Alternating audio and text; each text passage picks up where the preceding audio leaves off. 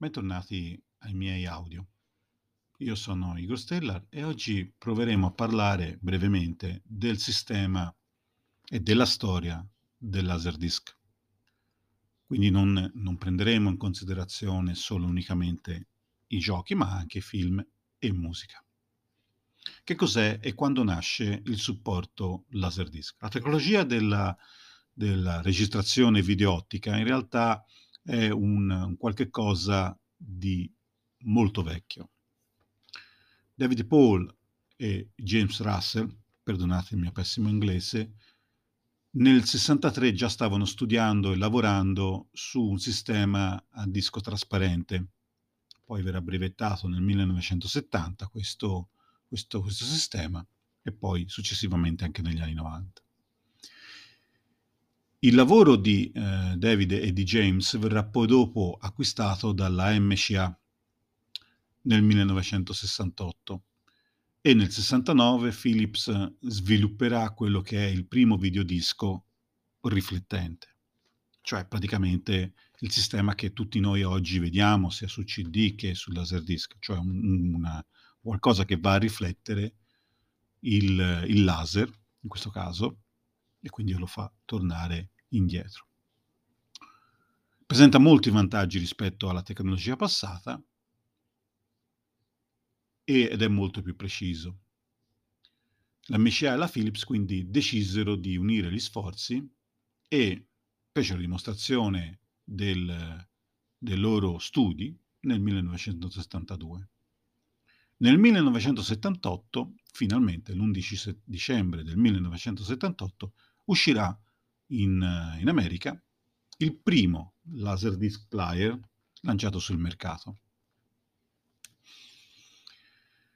Due anni dopo l'introduzione del VHS e quattro anni prima del sistema CD, anche perché il sistema CD si baserà sulle esperienze che eh, sono basate sul Laserdisc, cioè partiranno da lì per poter poi creare il supporto CD, almeno comunque utilizzeranno queste esperienze per poter creare il nuovo supporto. Inizialmente sarà soltanto l'MCA con il suo sistema DiscoVision a mettere in vendita um, i vari film, successivamente verranno venduti anche da, da altre società. Pioneer Electronics in seguito acquistò la maggioranza del formato, quindi praticamente divenne eh, la licenziataria del sistema LaserVision, come in quel momento si chiamava, poi verrà cambiato in Laserdisc come marchio, e eh, la Pioneer sarà quella che porterà maggiori eh, migliorie, adattamenti, tecnologia. Basti solo pensare che l'audio inizialmente sul videodisco è analogico come il video, per poi passare a digitale, quindi l'audio diventerà digitale, successivamente verrà introdotto anche il Dolby Surround, verrà introdotto diverse, diverse cose e studi sul, sul sistema Laserdisc. Verrà interrotto poi alla fine sul mercato giapponese nel 2009, quindi avrà una lunga vita, anche se possiamo dire che in Giappone in realtà è arrivato un po' più tardi, non è uscito subito nel 78, ma arrivò nel 1980-1981. Comunque ha avuto una, una, lunga, una lunga vita. Ha avuto una buona vita anche sul mercato americano. Poi andremo a vedere un attimino quanti film hanno stampato, più o meno, perché poi dati precisissimi non ce l'abbiamo. Diciamo che il supporto, il sistema Laserdisc in tutti questi anni ha venduto circa 16 milioni di apparecchi in tutto il mondo, quindi non pochi prodotti, ma diversi. Mi sembra di ricordare circa 3 milioni, 3 milioni e 6 di lettori venduti solo sul mercato giapponese. Ovviamente non stiamo parlando di una copertura mondiale. In alcuni paesi è andato meglio, in molti paesi è andato peggio. Ma prima di parlare dei vari mercati, finiamo il discorso di come funzionava grosso modo questo, questo sistema. Abbiamo accennato che ehm, sono un audio analogico e un video analogico inizialmente. Successivamente video sempre analogico, ma audio diventerà digitale.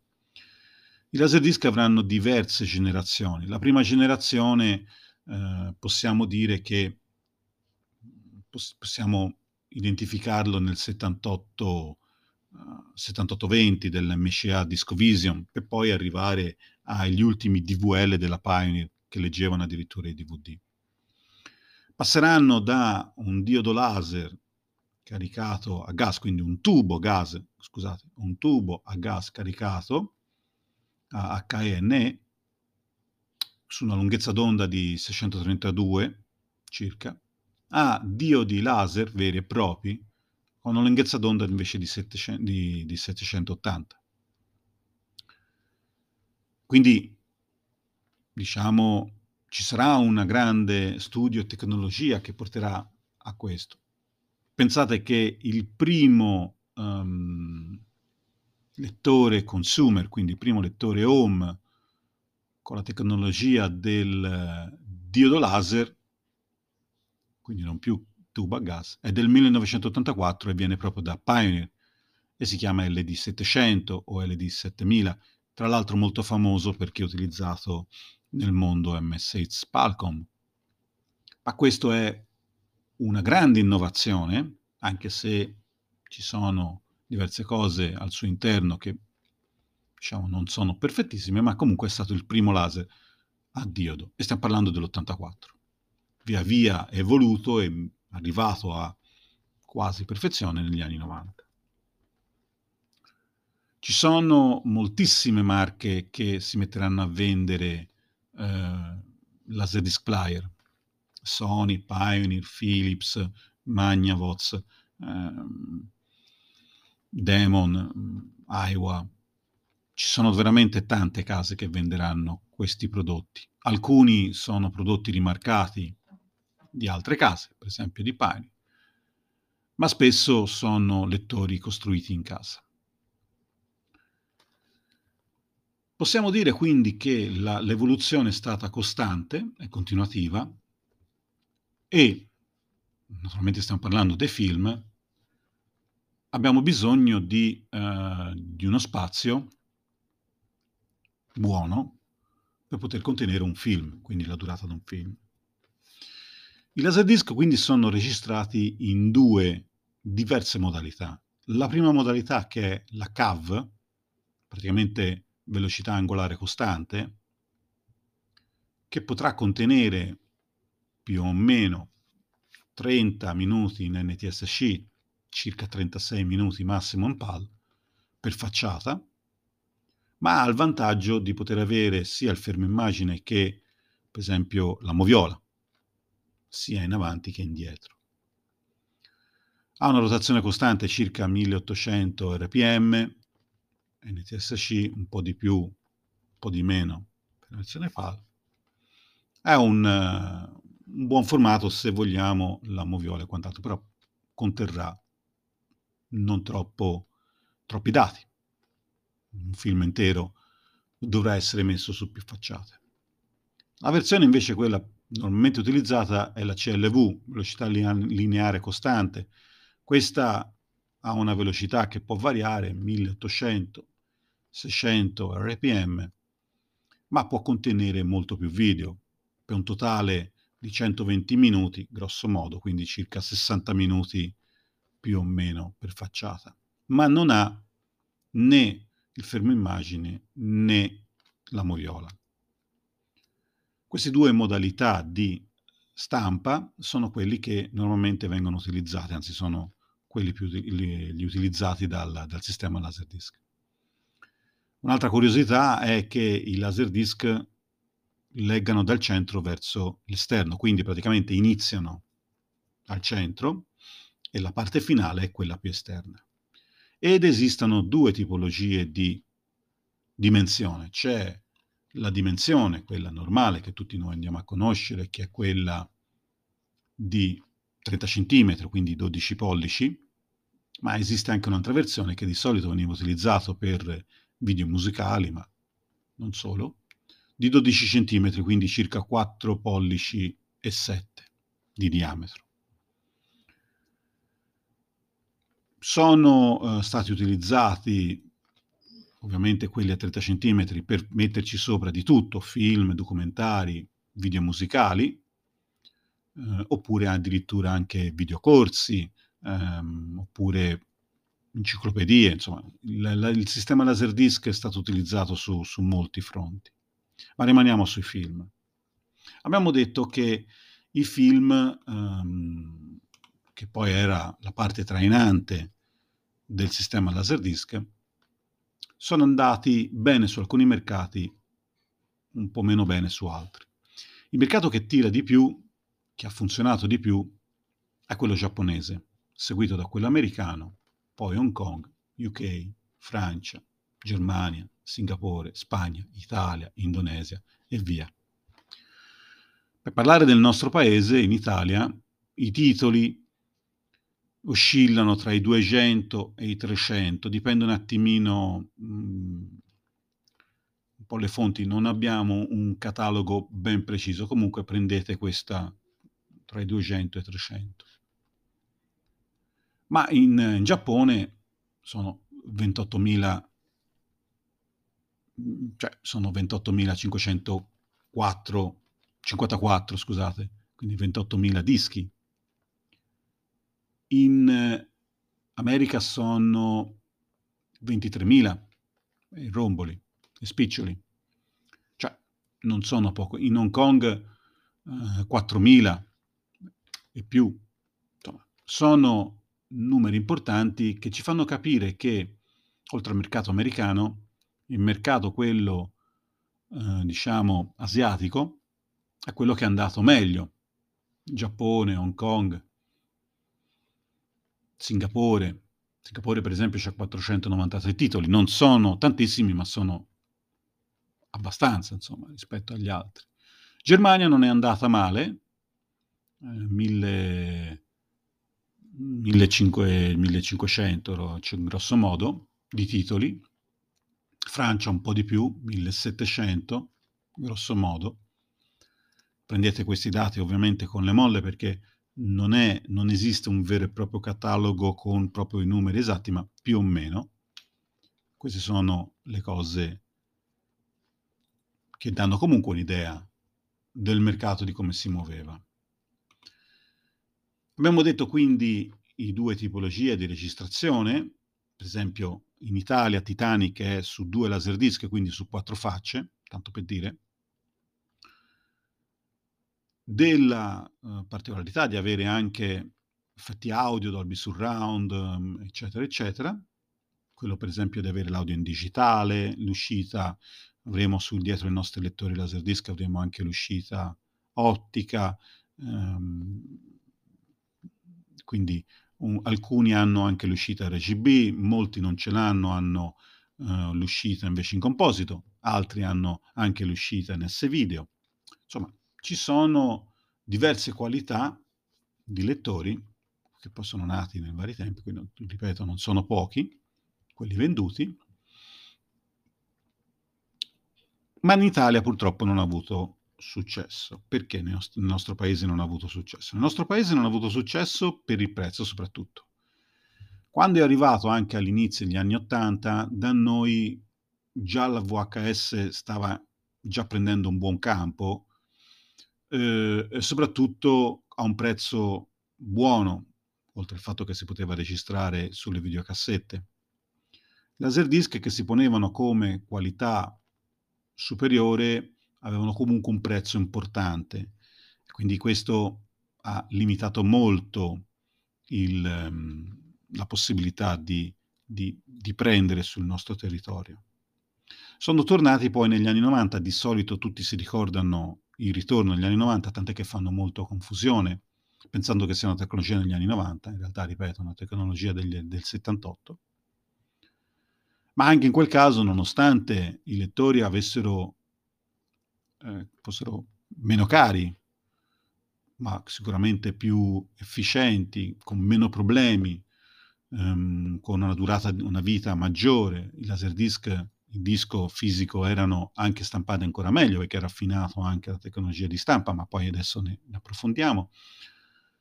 Però non hanno permesso anche in quel caso di poter prendere piede perché a quel punto veramente VHS era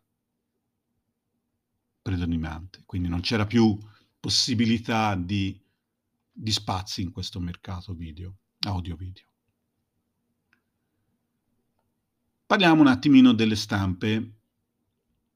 Cruccio soprattutto e motivo per cui ho fatto questo audio.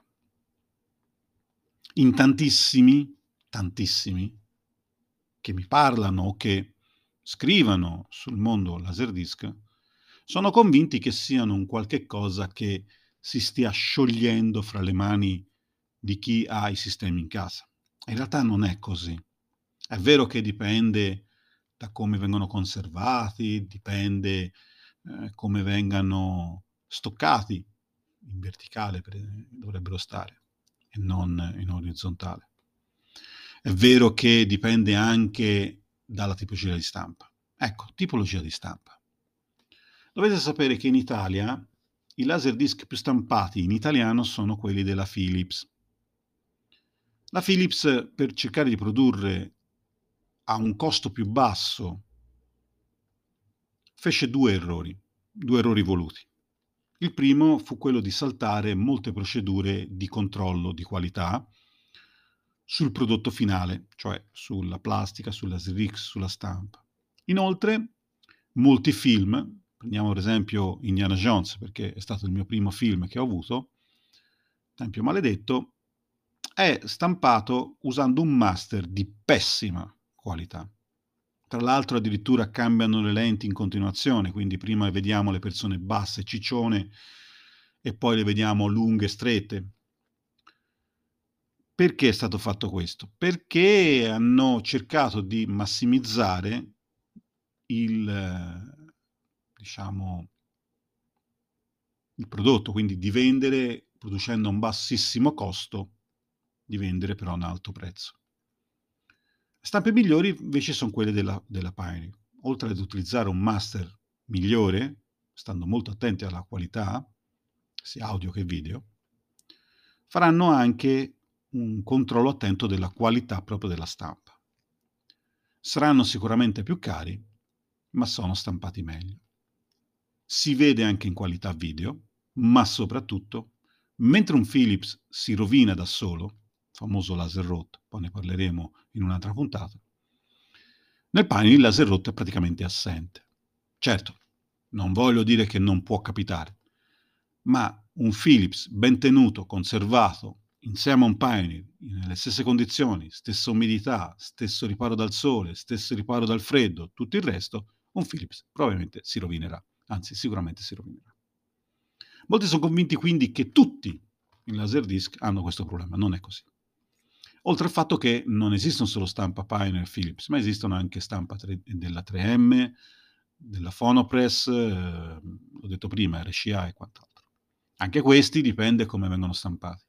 Alcuni film e audio, anzi alcuni mh, mm, concerti, perché sono concerti, stampati per esempio quelli dei Queen, si rovinano. La Phonopress purtroppo ha utilizzato un tipologia di stampa non perfetto, anche perché poi voleva fare una cosa particolare con i dischi color oro. Insomma, è venuto fuori probabilmente qualche errore, anche se la Phonopress, se non mi ricordo male, era consociata della Philips, ma comunque fecero qualche errore e quindi oggi purtroppo anche questi laserdisc si rovinano. Però ci sono tanti altri laserdisc musicali, di concerti, sia nel formato da 30 cm che quello da 12, che onestamente questo problema non ce l'hanno. Con questo voglio dire che sono eterni? Ovviamente no. Non esiste un sistema eterno. Non, non esisterà mai un sistema eterno che fa l'uomo. Quindi anche i laserdisc saranno destinati prima o poi a rovinarsi. Certo che sì. Però non è un, un problema che si presenterà entro pochi minuti. Cioè molti ne parlano come se è una cosa che adesso metto via il laserdisc, lo vado a vedere due minuti dopo e il laserdisc è bruciato, è distrutto. Non sta così la cosa. Questo deriva quindi dalla stampa Philips e purtroppo dalla, da, sicuramente dal problema di Dragoslayer Atari e Sida, perché anche questi due giochi, che erano poi la licenza europea e italiana di Dragoslayer americano, furono stampati su dischi Philips. E infatti già da nuovi si rovinavano. I noleggiatori molti davano colpa al lettore, che in effetti anche il lettore aveva le sue buone colpe, sempre Philips, ma non era solo quello il problema. Quindi i lettori Pioneer, stampe Pioneer, per esempio un lettore LDV 1000 del 1983, trovarlo ancora oggi funzionante non è cosa impossibile. Un 22VP 931, 22VP 932, che sono i lettori Philips, sempre dello stesso periodo, è praticamente impossibile trovarli funzionanti, almeno che non ci ha messo le mani qualcuno esperto. Tanto per dare un'idea. Sulla Laserdisc abbiamo detto ci sono tantissimi eh, titoli stampati. Sappiate che, tra l'altro, una cosa curiosa, i giapponesi molti titoli non li hanno ridoppiati. Vi faccio un esempio. Il ciclone parla in italiano, anzi in fiorentino. È un disco raro anche in Giappone, però questo permette anche di comprare un loro laserdisc in NTSC, quindi ci vuole un lettore NTSC, ma di poterlo ascoltare tranquillamente. Ovviamente non è che hanno tanti titoli in italiano, qualcuno ci sono e l'hanno lasciati con la lingua originale, così come l'hanno lasciati con la lingua originale anche molti titoli in, in, um, in inglese. Il supporto è comunque interessante da, da avere perché, o comunque da vedere, perché dà ancora questo alone di tecnologia, di um, futuro vicino, futuro um, incredibile, perché questi enormi laser disc, questi enormi dischi da 30 cm comunque sono molto affascinanti, e ancora oggi sono, secondo me, ricercati per questo. Un'altra cosa che leggo spesso è quella che il laser va a consumare, a scaldare il disco. Non scalda assolutamente niente, come abbiamo detto prima, una rotazione di 1800 giri al minuto, di certo non c'è modo che il disco diventi rovente e il laser comunque non è un laser per tagliare, serve per leggere, quindi anche questo è un altro un altro falso mito uh, dato da, da, da alcuni che non si formano abbastanza. Purtroppo il formato in Italia è molto bistrattato e quindi in pochi lo conoscono veramente e questo è un peccato, però possiamo dire che alcune informazioni corrette ci sono e le possiamo leggere. Purtroppo non tutte su Wikipedia, però per esempio in siti inglesi, francesi, ci sono informazioni corrette. Bene, siamo ormai alla fine dei nostri minuti a disposizione. Vi ho voluto parlare un pochettino del formato Laserdisc in senso generale, spero che questo vi sia piaciuto. Vi saluto al prossimo audio. Io sono Igor Stella, Igor Maggiorelli. Alla prossima.